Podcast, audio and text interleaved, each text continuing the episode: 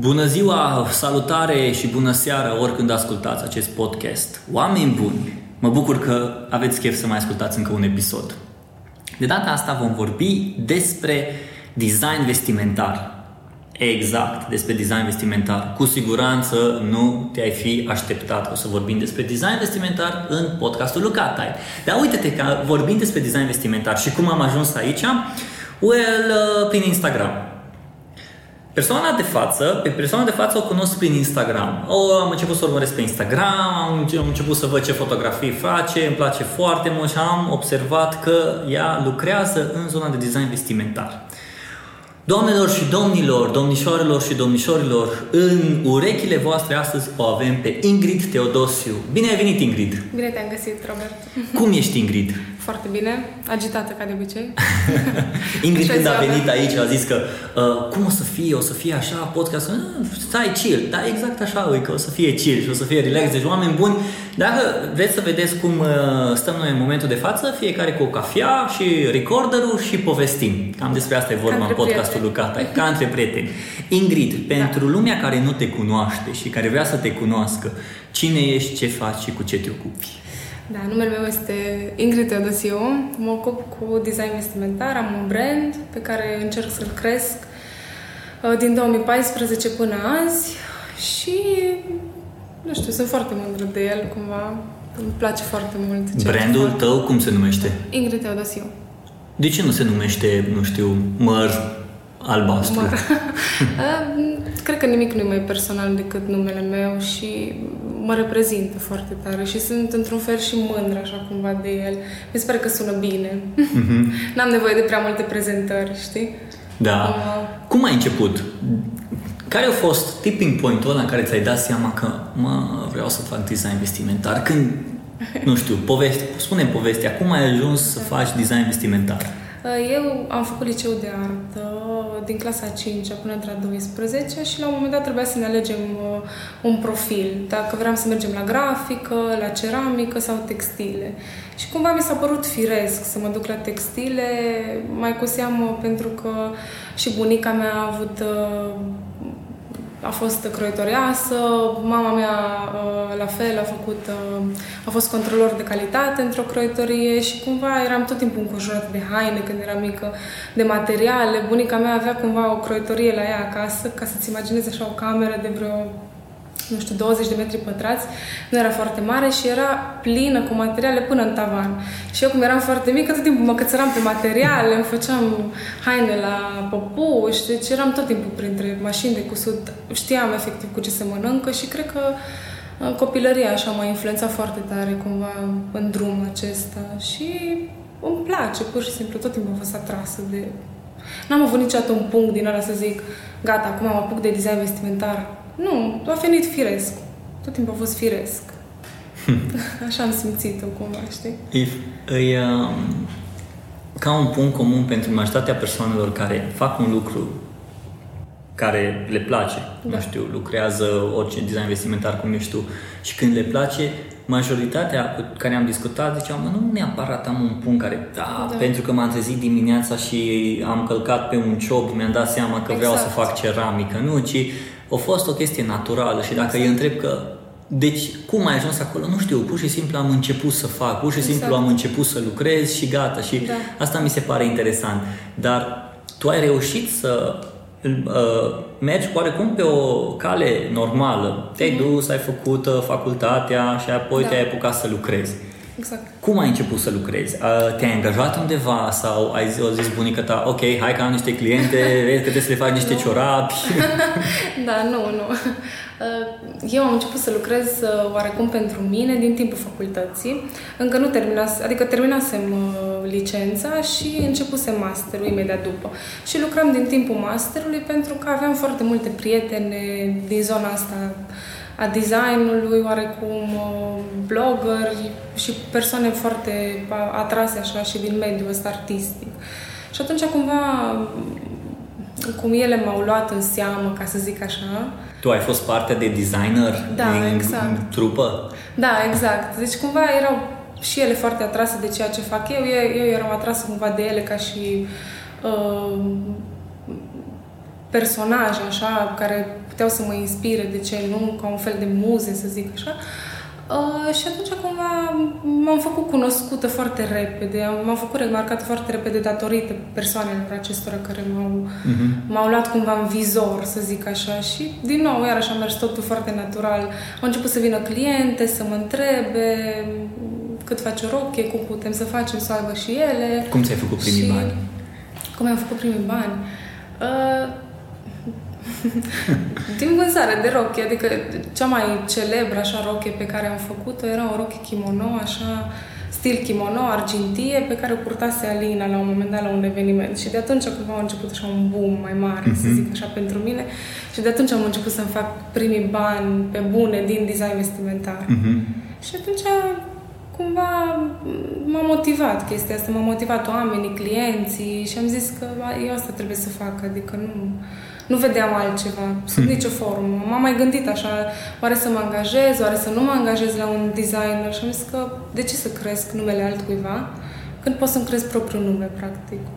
Deci tu numele tău ți l-ai crescut începând să lucrezi pe gratis prima oară, din ce am înțeles, pentru prietenii, nu? Da, oarecum pe okay. gratis, nu neapărat gratis, că era cumva win-win. Ok, știi? ok. Adică pentru mine era o expunere uh-huh. și pentru ei erau niște haine faine, ca să Crezi zic așa. Că chestia asta pentru un student care lucrează, să zicem, pe partea de design vestimentar, uh-huh. e important să înceapă să lucreze pe gratis. De ce zic asta? Pentru că, de exemplu, în marketing sau în domeniul nostru, Uh, nu poți din prima să mergi la o companie și să bă, vreau să lucrez pe marketing, pentru da. că lumea nu o să te angajeze. Cine ești, ce faci, cu ce te ocupi, știind cu toții uh, cam la ce nivel e educația noastră uh, în zona asta. Dar pe partea de fashion, e foarte interesant că tu ai povestit că te-ai apucat să lucrezi tu. Da. Și tu ai zis că puteai să te angajezi la cineva să oarecum să crești numele. Da. Dar uh, crezi că astăzi e important pentru whatever, hai să spunem, pentru un student să înceapă să lucreze pe gratis, în ghilimele, da. da, pentru exposure. Uite, îți fac ție bluza respectivă, dar dacă tu ești un blogger sau Instagram sau whatever, ai avea un Instagram, ai, nu știu, 5.000 de followers sau ceva, exact. Tot ce vreau de la tine e să pui un tag acolo și să spui exact. bă, designul făcut de persoana respectivă. Da. Prima dată, în orice domeniu, cred că trebuie să dovedești ceva, practic, uh-huh. știi? Mai ales în design vestimentar, tu trebuie să dovedești că tu ești bun și trebuie să-i faci pe oameni să te vrea, știi? Uh-huh. Să vrea haina aia cu adevărat un om. Știi Cum că... îți dai seama că omul vrea haina aia? Cum îți dai seama? în afară că o să vină să cumpere, dar cum, da. care e procesul tău în care începi să lucrezi Chiar ce vreau să ajung și la partea de research. Uh-huh. Încep să lucrezi până în punctul în care poți să spui, da, haina asta o să fie cumpărată de oameni sau o să fie vrută de oameni. E un risc totuși, știi? Nu poți să zic, nu poți să creezi o rochie și să zic asta, sunt sigură că se va vinde, de o să, nu, nu o să mai ai material sau ceva. Mm-hmm. Nu. E un risc cumva pe care trebuie să ți-l asumi. Am avut și produse care au mers foarte bine, am avut și produse care n-au mers foarte bine. Mm-hmm. E un mhm. risc pe care trebuie să mi-l asum și de obicei într-o colecție trebuie să te aștepți că nu o să meargă toate produsele la fel de bine. Unul o să fie vedeta, cum ar veni, știi? O singură rochie o să fie bestseller sau poate două, trei, dacă ai noroc. Dar nu o să-ți meargă niciodată toată colecția perfect și minunat. Hmm. Cam aici e un risc, știi? Deci tu, oarecum, tot jobul ăsta de um, design vestimentar e un risc. Da. Așa că ne întoarcem puțin la partea întâia cu studenții care da. vor să lucreze în domeniu. Nu e numai miere și lapte, nu. tot e ok și a, o să mă apuc eu, îmi iau un aparat de cusut și iau, da. mă apuc să desenez și o să-mi găsesc eu design pentru că, har domnului, sunt o grămadă de fashion bloggeri care da. vor haine și o să fac eu un deal cu ei, știi? Da, nu e chiar așa. Uh, nu e chiar așa și la început trebuie să înghiți așa un pic în sec și să, să nu fii foarte artist, ca să zic așa. Adică să nu încerci foarte tare tu să-ți impui punctul de vedere, mai ales la început când nu ai o bază de clienți formată. Un pic trebuie să știi să te mulezi așa după om, până ce tu îți faci un nume și o statură așa, ca oamenii să aibă încredere în tine. Știi, prima dată mm. un pic trebuie să te mulezi după cerințele clientului, până îți pui acolo niște bani deoparte și reușești tu să fii pe picioarele tale. Să te adaptezi la cerințele da. clientului. E esențial dacă vrei să reușești cu adevărat. Okay. Cel puțin în România, unde na, oamenii nu sunt chiar atât de deschiși la mod, adică sunt foarte puțini care poți să zici că înțeleg cu adevărat un design mai interesant, mai complicat, mai mm-hmm. avantgardist, ce mm-hmm. nu, știi? Cumva oamenii vor să arate bine și e perfect normal, adică nu o să descoperi niciodată un lucru care te face să te simți inconfortabil. Și e esențial, așa, pentru un student să nu-și dea foarte mari aere de artist, știi? Cumva trebuie prima dată să fii da, mai muncitor, așa, știi? După nu, trebuie să, să muncești, trebuie să te pui da. să muncești. Adică da.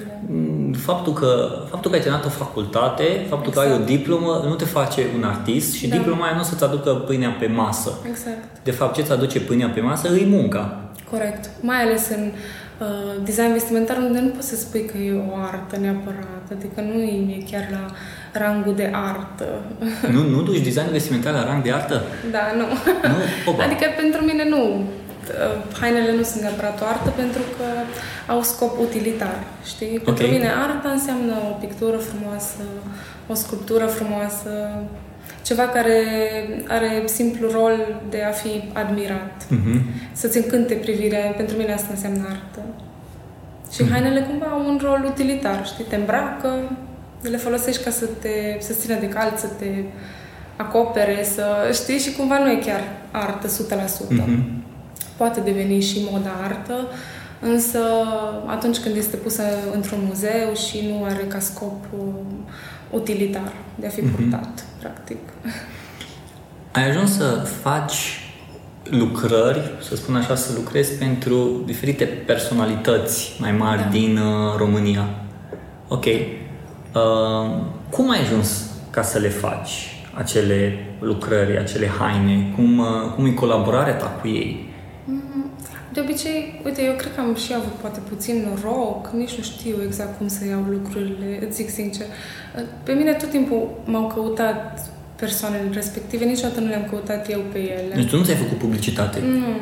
Tu nu ai băgat niciun ban în publicitate? Uh, ai, ba, am băgat, că acum nu poți să spui că bagi bani, într-adevăr, tot timpul bagi bani, asta e iarăși o chestie foarte așa, uh, să te aștepți tot timpul să reinvestești, tot ce uh-huh. faci e o investiție constantă, constantă, despre asta e vorba, practic, în design vestimentar. Tu în ce ai investit banii ăia? Păi, inițial i-am investit în haine propriu-zis okay. în materiale și în manoperă, pentru okay. că eu nu le-am, nu le-am cusut inițial eu. Bine, nici acum nu le cos, dacă e neapărat pot să fac și asta, da? Mm-hmm. Deci pe, în materie primă, ca să zicem așa, și e și aia o investiție, adică dacă îți alegi materiale doar de calitate și vrei să iasă un produs la un standard destul de, la un nivel destul de înalt, atunci e un cost destul de mare. Adică, na. Uite, asta e un punct la care mă gândesc acum, din nou, ajung la studenți, nu știu da. de ce. E okay. Uh, banii pe care îi faci da. din lucrările pe care le faci, fie că pictura, hai să vorbim acum design da. vestimentar, pictură, da. sculptură, orice ar fi, banii aia nu sunt bani de mers în oraș, mâncăm, da. ne spargem în figuri și gata și a doua zi nu mai știm ce facem. Da. Banii aia investești din nou. Dacă Asta ești... e o maturitate. Ok. Nu au zis nimeni să nu mergi să-ți cumperi de mâncare da. sau ceva, dar în același timp nici să mergi să te rupi în figuri la noile trenduri de haine exact. sau noile trenduri de vrei să-ți cumperi ultimul iPhone sau ultima, ultima tabletă de dragul de a face, de a avea, dar banii pe care tu îi faci, de fapt nu sunt banii tăi, da. sunt banii uh, muncii tale. Exact. Dacă eu să zic așa, și banii brandului pe care tu vrei să-l construiești. Da. Deci și banii aia tu trebuie după aia să-i reinvestești. Da. Faptul fie că îți cumperi materie primă ce ai zis tu, fie plătești pe cineva ca să-ți exact. facă treaba pe care tu puteai să o faci, dar da. dacă tu lași persoana respectivă să facă o treabă, tu poți să mergi să faci altceva. Nu știu, exact. poate să-ți aduci clienți, poate să exact. relaționezi cu anumiți oameni. E foarte important timpul ăsta, așa cum ți-l organizezi. Mm-hmm. Eu de asta mi-aleg croitorese, pentru că nu aș mai avea timp fizic să am întâlniri cu clienți care și alea durează enorm. Deci nu...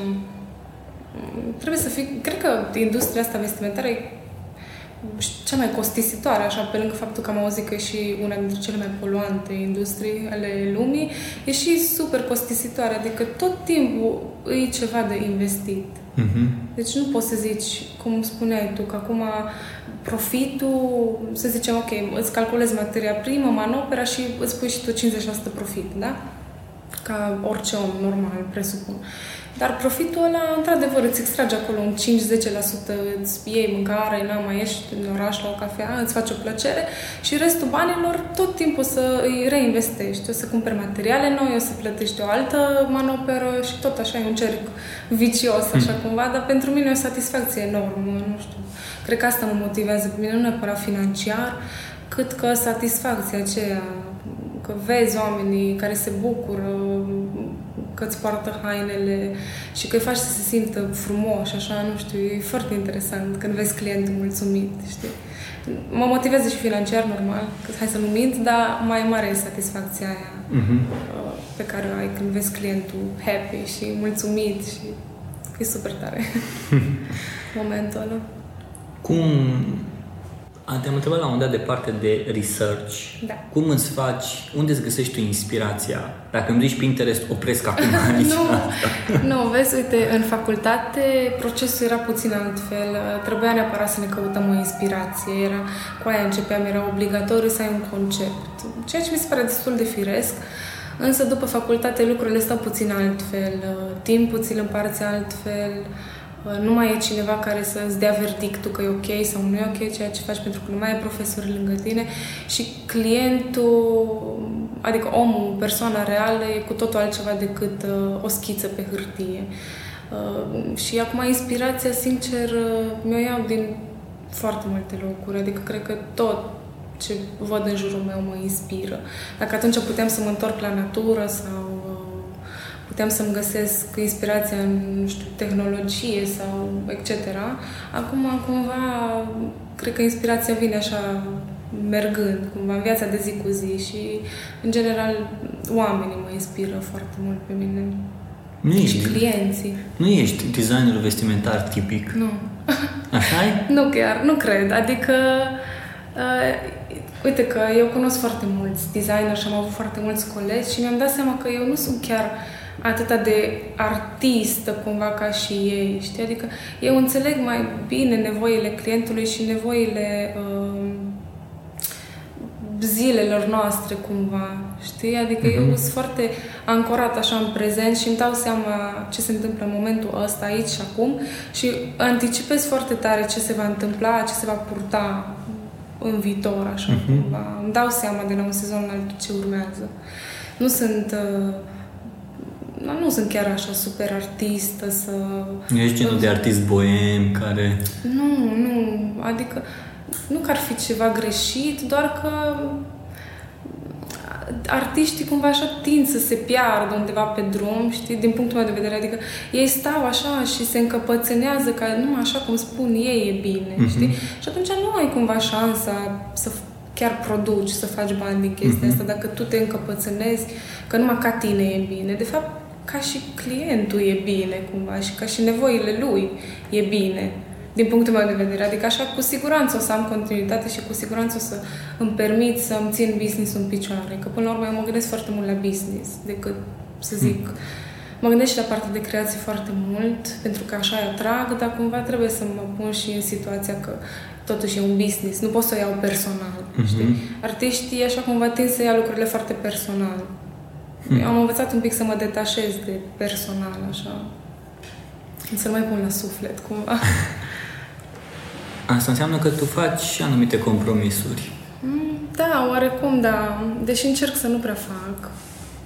Tot timpul când vine un client și zice că, uite, vreau o rochie ca și asta, mi-arată ceva în fotografie, dar vreau să o duci cumva în stilul tău de asta vin la mine, mm-hmm. cumva, ca să duc ideea lor cumva în stilul meu. Și atunci eu mă apuc, iau o foaie de hârtie și le desenez și încep să le explic cum, cum am putea duce rochia aceea pe care și-o dorește clienta în stilul meu personal. Și atunci cumva nu cred că fac neapărat compromisuri, cumva cred că mă mulțumesc și pe mine, că am ajuns la un design care mă reprezintă într-un fel sau altul și pe mine și pe brandul meu și e fericită și clienta că am reușit cumva să facem un produs care să fie 100% pe personalitatea ei.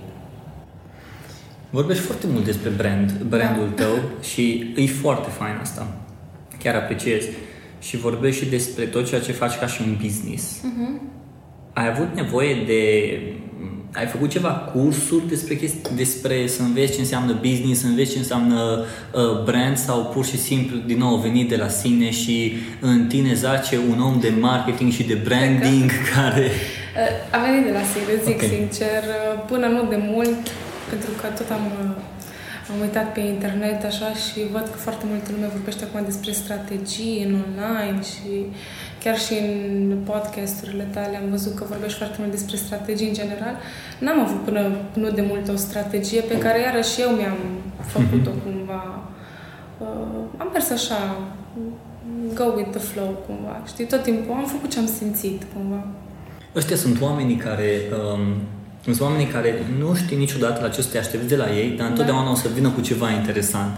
Adică acum așa un, o, un hashtag de shameless promotion. Da. E că și eu când am pornit podcastul ăsta nu am crezut că o să ajung să fac podcast. Și ți-am zis și adineaori că acum da. șase luni dacă mi-ai fi zis nu aș fi crezut, dar a fost un fel de go with the flow. Am vrut mm-hmm. să văd ce merge, cum merge, dacă înțelegi industria, mai ales dacă și consumi conținutul respectiv. Cred că tu da. ai consumat foarte mult mm-hmm. pe partea de design vestimentar și deja Uh, dacă urmărești anumite branduri, deja pentru tine intră cumva da. în, uh, în, colabor- în mindset-ul ăsta de da. e deja normal, deja ok, am un brand, trebuie să lucrez la brandul ăsta, da. nu sunt genul la care trebuie să pun brandul peste tot, pe frunte, da. pe asta, ci am un brand pe care vreau să-l construiesc, exact. îl construiesc natural, îl construiesc organic, dar nu am o strategie. Da. Strategiile de multe ori sunt bune. E bine dacă definești strategii de genul și ceea ce zici tu, uh, creșterea organică și ai o strategie, da, știi? Exact. Dar în același timp, cred că omul natural, omul, organ, omul nativ, uh-huh. care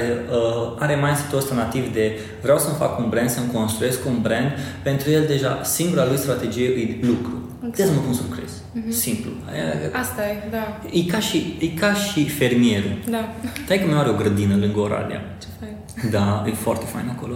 Și de fiecare există niște momente când trebuie să plantezi, când trebuie să da. tunzi da. pomii, când trebuie să faci și așa mai departe, ca să ajungi la rezultat. Da. Uh-huh. Degeaba se gândește no, strategia mea care e. Dacă fac o două săptămâni înainte, da. că dacă se mugurește. Nu, el știe că în săptămâna, în da. perioada aia trebuie să taie uh, exact. crengile la copaci. Că dacă nu, nu, se, nu muguresc. E indirect o strategie da. normală, dar în același timp e și nativ. Exact. Știi? Deci eu cred că și tu ai o strategie. Da, undeva în mine am Îi, o strategie. Da, dar nu e o strategie pe care da. să zici că am pus-o pe foaie, am desenat în trei luni fac asta, în șase luni fac asta. Sunt oameni care da. funcționează pe chestia asta. Știu. Tot da. respectul pentru ei. Exact. Dar uite, poate strategia ta e că dimineața te pui și ok, am astea șapte checkpoint-uri uh-huh. de făcut. Exact. Și dacă te uiți să vezi în urmă, să vezi tot, tot, toată luna sau ultimele trei luni, o să vezi că indirect ți-ai făcut o strategie. Exact. Numai că nu ți-ai făcut mai setul ăla de ok, pentru următoarele trei luni, asta e strategia mea. Da, eu cumva am în minte, eu tot timpul spun că nu neapărat că îmi setez uh, un goal, știi?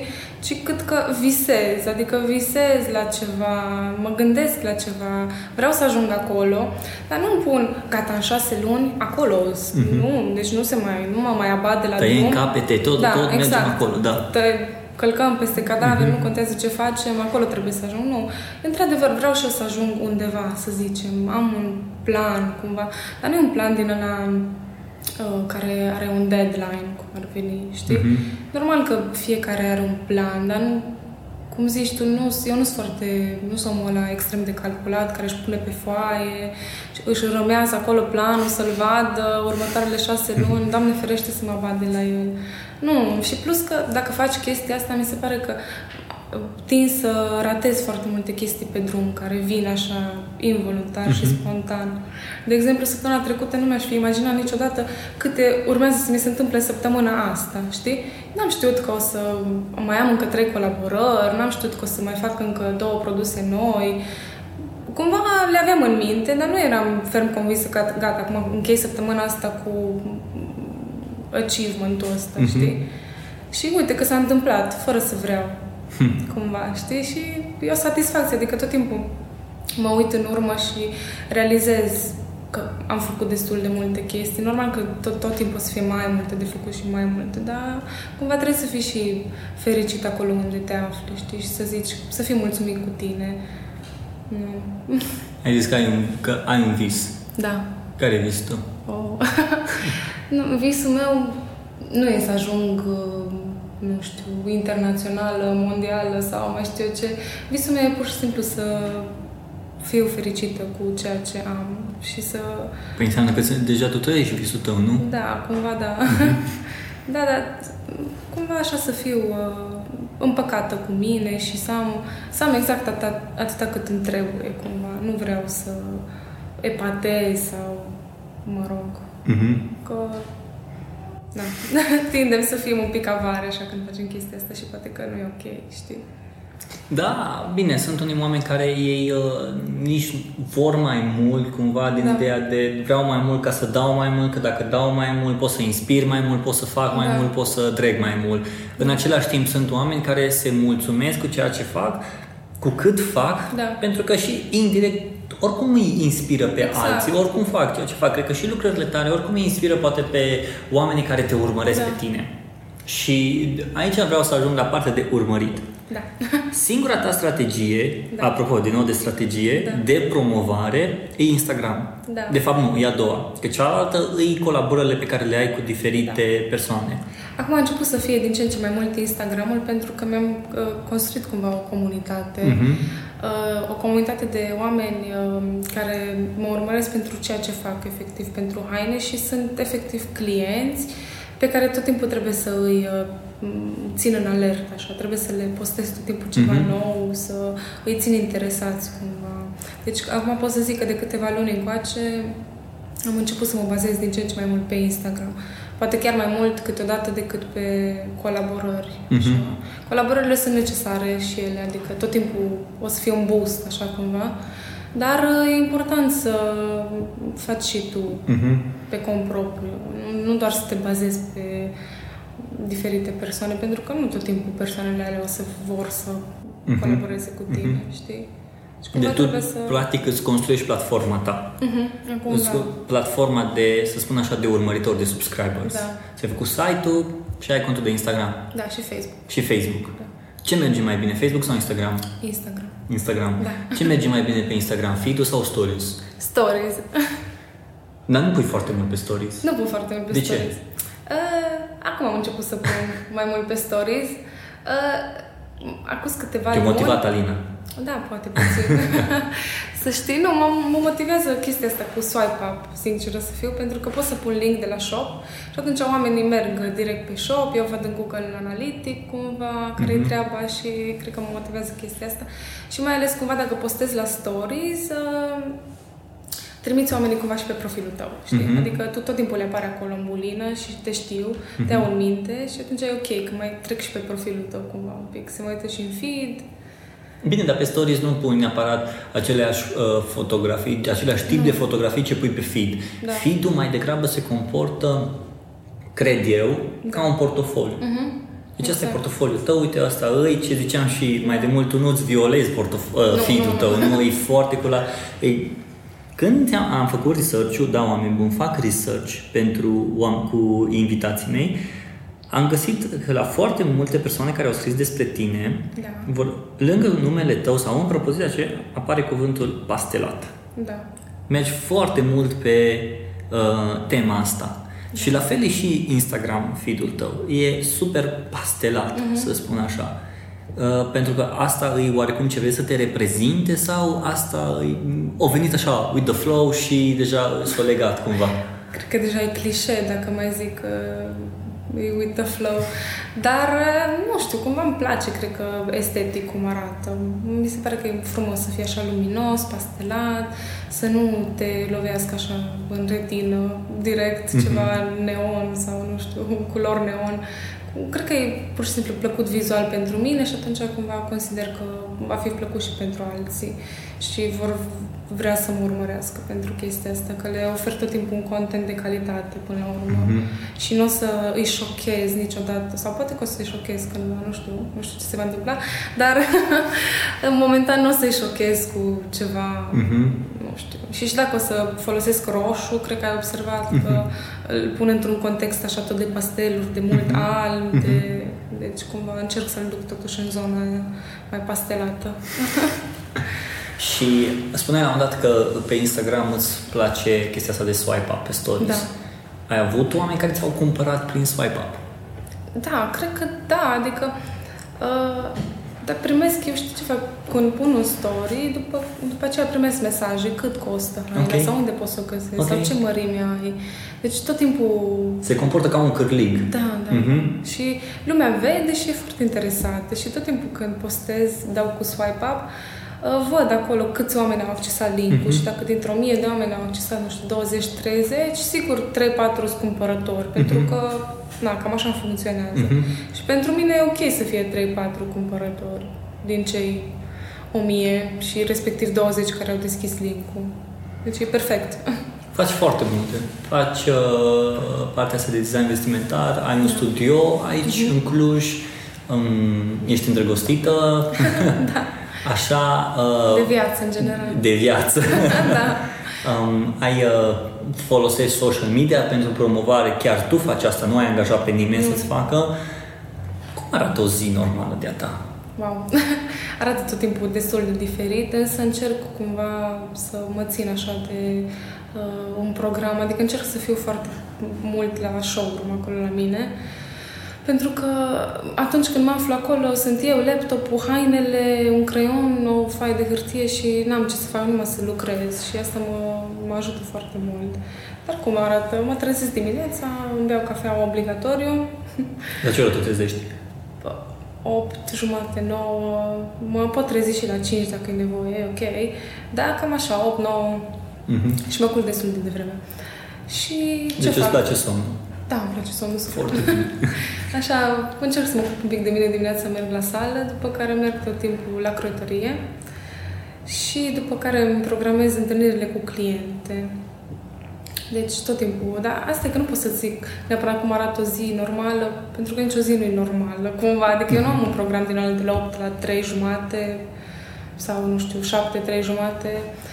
Uh, la mine eu pot să lucrez de dimineață până seara, pot să nu lucrez deloc într-o zi, să zicem, în ghilimele, că tot timpul lucrezi, practic, când ești uh, pe social media ca să faci bani, cumva, mm-hmm. știi?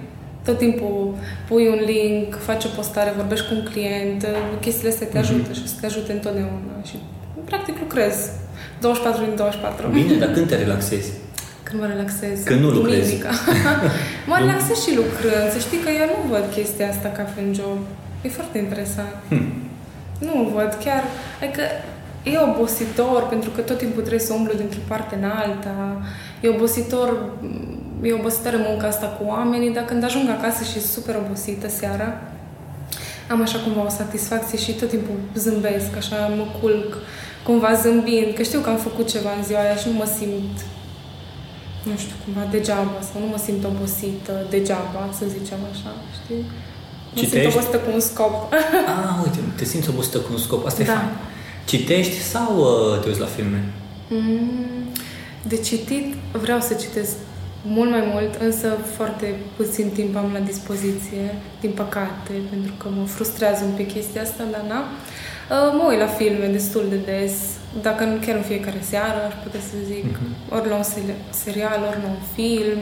Care e ultimul film care l-ai văzut și ți-a plăcut mult? Oh, dar pe acum e nebunia asta cu Fifty Shades, știi? Și asta l-am văzut ultima dată. Și ca serial, Lucifer, ultimul episod din da? Lucifer, da. Mă așteptam la ceva, The Crown de la tine. Da? da nu, mie nu-mi plac astea așa nu, de exemplu, nu mă uit la Game of Thrones sau The Crown. Uite, nici nu mă uit la Game of Thrones. Nici nu mă uit la Game of Thrones. Nu, nu. Deși am fost în Dubrovnik și acolo unde se filmează mm-hmm. Game of Thrones, o parte din el, a fost fain, dar uh, eu nu eram chiar... Adică după ce m-am uitat la imagini, mi-am dat seama că a, am fost și eu în locul ăla unde filmat yeah. Da, nu e așa interesant. da, nu mă uit. nici nu cred că o să mă uit, nu mă atrage, nu-mi place. Sunt curios de un lucru, nu știu dacă și ascultători, dar eu sunt curios și atunci și ei trebuie să fie curioși. Yeah. Um, ai vorbit mult despre și asta e, asta e o frustrare care foarte mulți creatori uh-huh. de, de conținut o au când ajung la un moment dat. La un moment dat încep să creezi, încep să faci, încep să faci bani și uh, încep să... Partea asta de creație se transformă în foarte multă parte de management. Și tu ai vorbit acum de foarte mult management da, știu. și Cred că mai mult decât mai creație, puțin nu? creație. Da. Uite, pentru mine personal, uh, mie îmi place să creez, îmi place să scriu, da. îmi place să fac poze, îmi place să fac, de exemplu, audio, podcast și așa uh-huh. mai departe. Dar la un moment dat am ajuns să fac mai mult management decât creație. Și, sincer, devine cât de cât frustrant câteodată. Ai momente alea frustrante în care, ok, nu mai vreau să da. mă pun și să creez, nu mai vreau să fac management, nu mai vreau să trimit mail-uri, nu mai vreau să fac o, uh, să trimit o minge de la A la B, deși tu ești podul care trimite. Da. Altfel nu se poate ajunge. How you handle it? Cum te descurci cu asta? E frustrant, într-adevăr, și pentru mine, pentru că tot timpul mă aflu în situația în care zic, gata, acum e luni sau e marți, n-am întâlnire cu clienți, pot să mă pun la birou sau acasă sau unde sunt să desenez. Și apar trei telefoane din senin și iarăși nu mai apuc să desenez. Să încheia ziua fără să desenez nimic, știi? Mm. Pentru că eu așa mă, consum cumva creativitatea Atunci asta crezi că e o zi care s-a terminat cu bine, zâmbești când zici da. că ai creat ceva când nu ai desenat? Nu? Nu, când fac. Când uh, închei niște Mm, rela, nu relații neapărat, niște conversații neapărat, uh-huh. așa, cu oameni. Uh-huh. Atunci pot să zic. Sau când am terminat o haină. Eu sunt mulțumit în general cam de tot ce fac.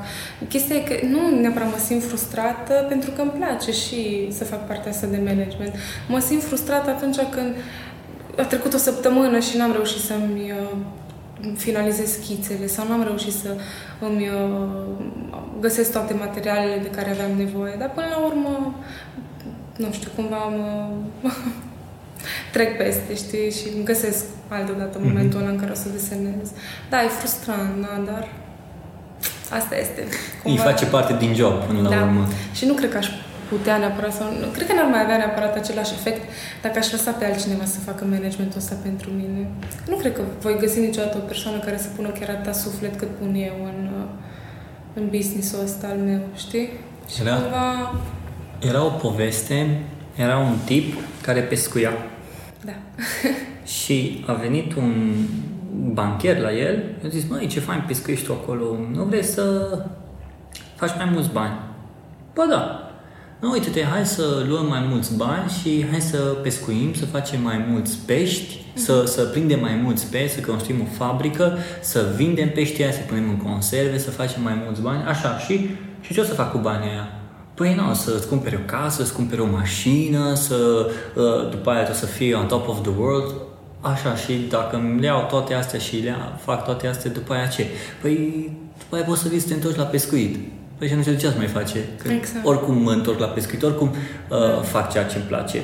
Și mă întorc cumva la ce ai zis tu, că nu vrei să ai așa de multe lucruri, da. să faci așa de multe lucruri, când tu de fapt îți trăiești visul acum da. de a avea cam cât vrei. Uite, vreau, dacă vrei, de exemplu, să ai mai mult, cu siguranță poți să ai mai mult. Categoric. Cu siguranță poți să faci mai mulți bani. Cu siguranță poți să angajezi încă două, trei asistente care Categoric. să, uh, unul să-ți facă social, unul să meargă să discute cu clienții și tu numai să desenezi, știi?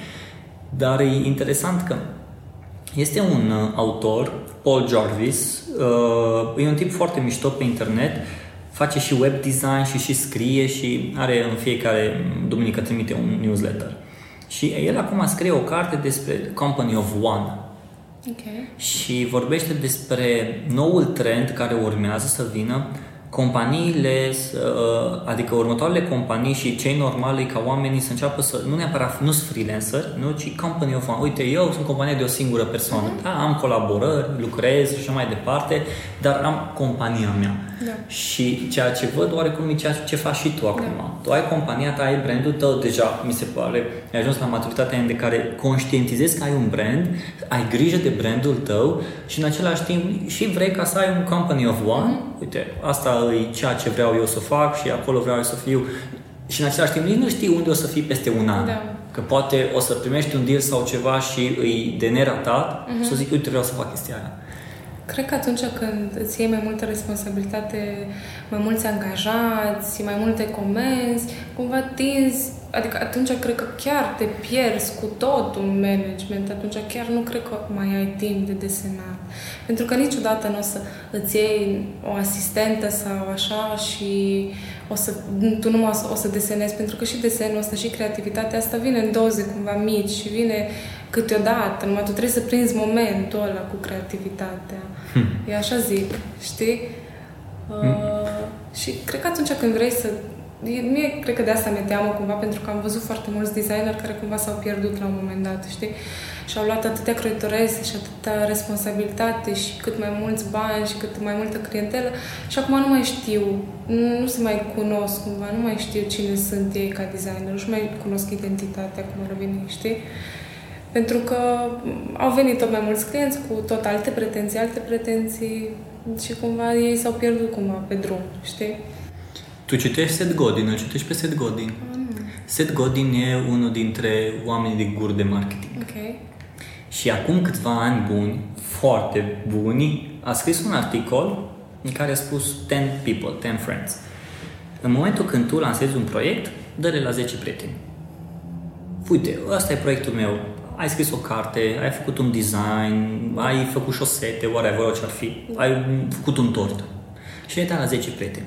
Dacă ăștia 10 prieteni, dacă la ăștia 10 prieteni le place ceea ce ai făcut proiectul tău, o să dea mai departe. Dacă nu o să le placă, înseamnă că proiectul tău e stricat și trebuie să faci altul. Mm-hmm. Și de oarecum tu exact asta ai făcut.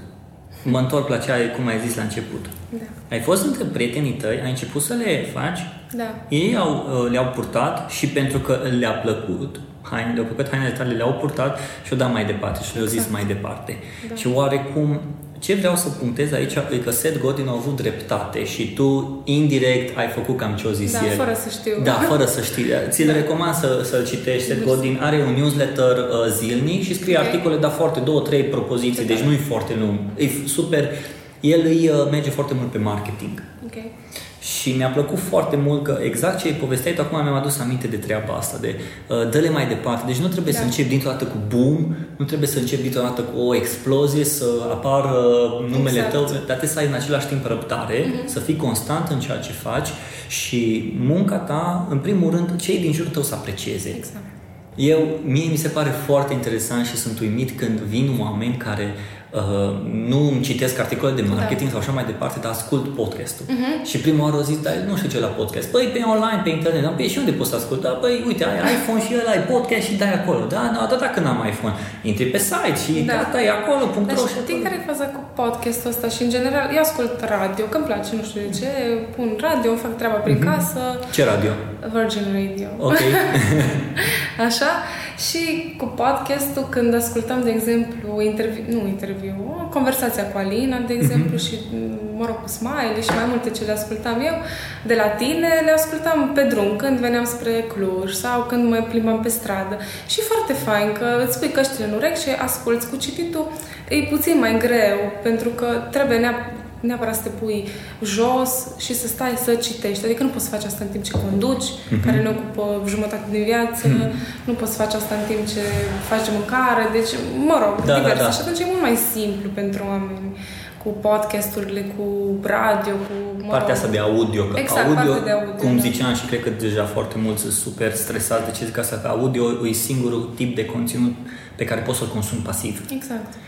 Și, de fapt, ce vreau să zic ca să mă întorc la idee e că oamenii din jurul nostru încep să consume și să folosească produsele pe care, care le simt că le place și mm-hmm. dau mai departe, știi? Da.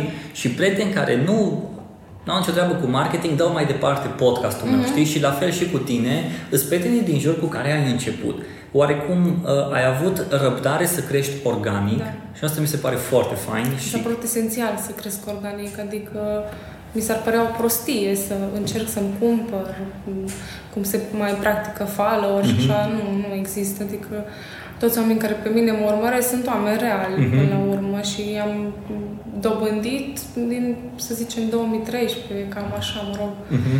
Mai mult sau mai puțin, pentru că abia în ultima vreme am început să mă intereseze foarte, foarte tare partea asta de social media și uh, vânzare pe internet. Deci tot e organic, nimica nu... tot e bio, no. nimica nu... Da, exact. Nu, da. Chiar e o prostie să faci asta, să încerci să-ți cumperi, niciodată nu să poți să-i cumperi pe oameni. Eu încă o chestie care poate să ți pare interesantă, uh, încerc cu toți clienții mei să fiu prieten, adică încerc să-mi atrag în Și poți să faci asta? Da. Chiar reușești?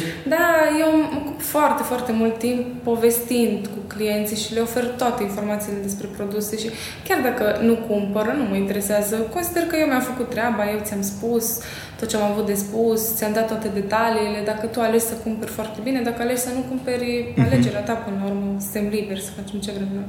Dar cu fiecare am încercat așa să, să le dau un pic din timpul meu, 10-15 minute, să vorbesc cu ei pe internet sau live sau așa. Tot timpul am încercat să cumva să-i atrag prin chestia asta de friendly, știi, uh-huh. de mhm. prietenie și foarte mulți apreciază.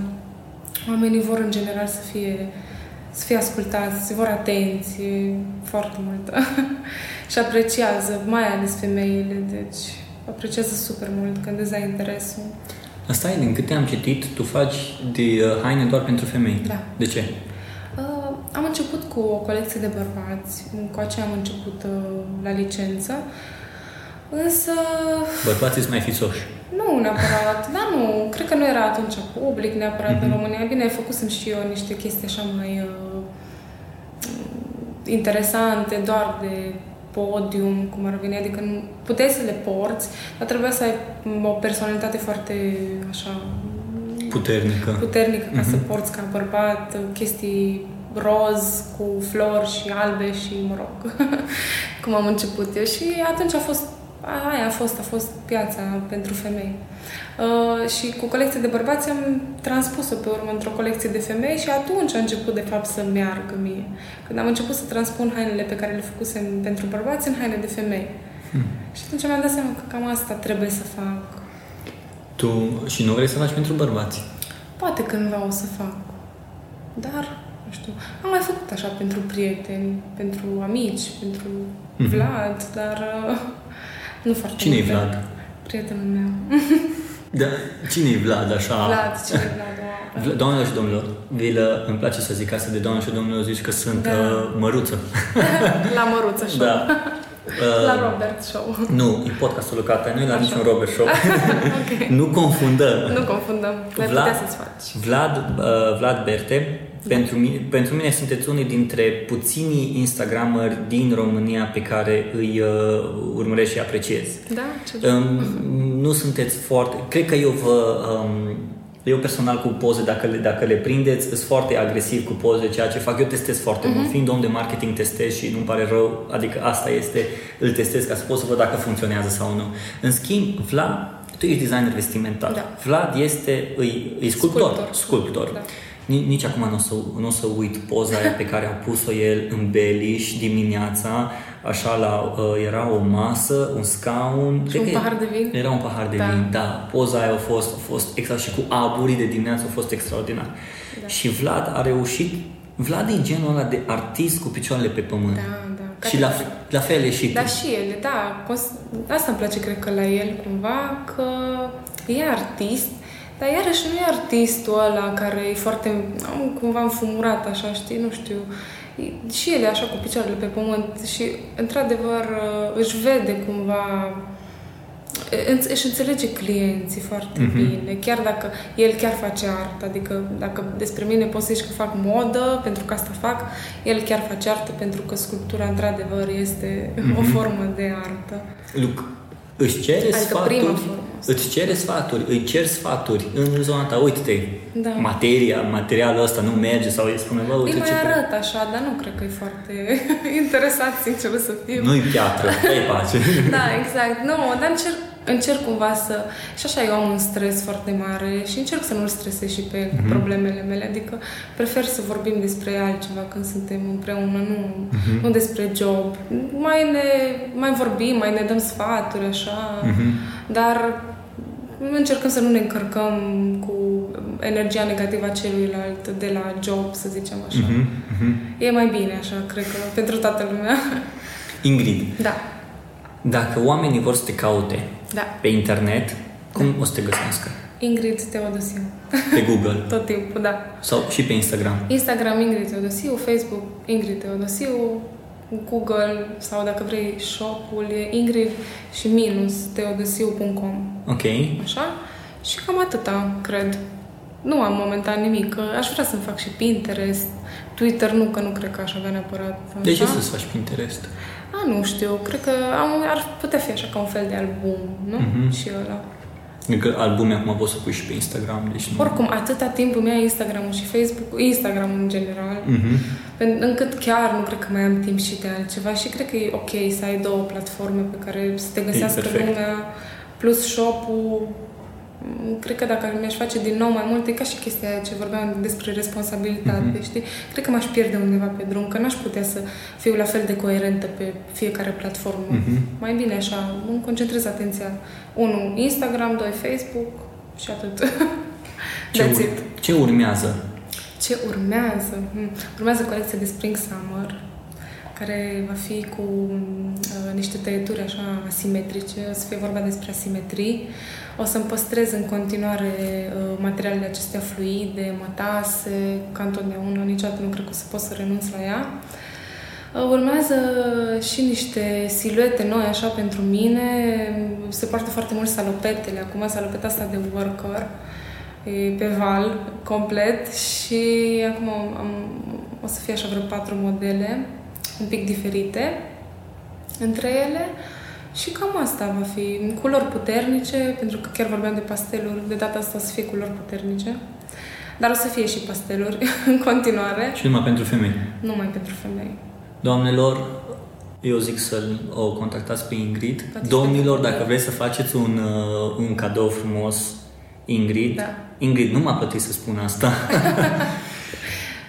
Așa, Ingrid, mulțumesc frumos pentru... Drag. Ce repede a trecut. Ai văzut? Da, Așa wow. lui. Oameni buni, pe Ingrid o găsiți pe internet, vă recomand, căutați-o pe Instagram, căutați-o pe Facebook, căutați-o pe, uh, pe YouTube, nu o găsiți, pe Twitter nu o Ah, găsiți. dar vreau YouTube în De ce? Curând. Pentru că am auzit că videourile sunt viitorul. Hai, oameni, deci nu... Nu, nu? Nu e adevărat. Eu, eu nu cred, sincer, deja de 5 ani se tot zice că videourile sunt viitor. Da? Video deja sunt prezent, deja cred că videourile au Bumerangurile, trecut. da. Eu cred că deja videourile au trecut. Păi ce că tot mai mulți vloggers sunt. Mai nu înseamnă că video e viitorul. Mă rog, um, nu neapărat video, cât că uh, imaginile astea um, video cumva, adică Eu cred că- imaginile scurte video, știi, cumva de prezentare așa, Stories. un clip. Ai stories. Da, exact, un Oamenii clip de ce 10 să- secunde. e De ce să se suficient. mai uite oamenii pe un video? Da. Uh, aici cred că o să îmi, mi se urce oamenii în cap, dar I don't care. De ce să se mai uit la un video când am Instagram, pot să pun pe Instagram un minut, mai Exact. mult decât mi ajunge, vreau mai multe prea chestii mult. behind the scenes sau așa mai departe, mă uit pe stories. Adică Instagram Da. mi oferă totul. Facebook în același timp se poate comporta ca o platformă de advertising, cum Mhm. e Google. Îl am de prezență, pot să-mi uploadez acolo video, pot să fac acolo um, evenimente, deci cam tot ce-mi trebuie. Ok, YouTube-ul uh, cred că e ok, dar nu cred că vreau să mă duc pentru că îi trend. Eu nu cred în trenduri, mai degrabă cred în ceva marketingul ăsta experimentalist, să experimentez, să vă funcționează. Așa că dacă vrei să experimentezi, nu știu, șase videouri să tragi o linie, o merita sau nu merita.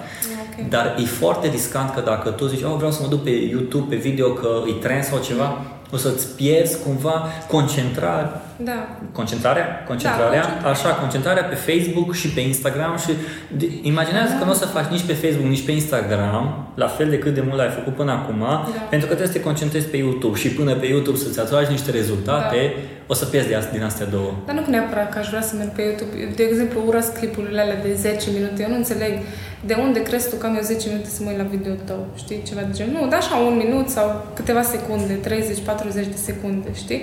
Dar un clip așa numai de prezentare a unei ținute. Deci nu mă refer că Mhm. vreau să vorbesc sau nu știu Instagram. ce. Da, deci clipuri din alea scurte, Instagram, așa, Instagram, cel mai Insta întâi. Story, pac, pac, Insta față, spate, Story. profil. Exact. Și Cât îți that's mai it. trebuie? Ai și live pe Instagram Mie mi se acum? pare, da, dar mi se pare că în video înțelegi foarte bine haina cum cade și poți să fii așa mai striking, știi? Cumva o roche de mătase care toată e vălurit așa și în slow motion și nu știu cum, atrage foarte mult privirile, îți zic sincer. Hmm. Mie mi-au mers foarte bine videourile astea în slow motion când purtam o ținută, eu sau o Mhm, tipă mhm. care mă promovează și au mers super bine, adică Mhm. oamenii stau și se uită așa la material, la fluiditate, la... Parcă înțeleg mai bine pe video decât în poză, cumva. Le atrage privirea foarte tare. Oricum, Asta deja- de 10 secunde, scurt. Da, asta de 10 secunde, Da. ok. Bun. Oameni buni, ați ascultat destule despre design vestimentar. Nici n-am intrat în fashion marketing, căci că era fashion marketing, Da. dar n-am intrat în asta, dar pe data viitoare.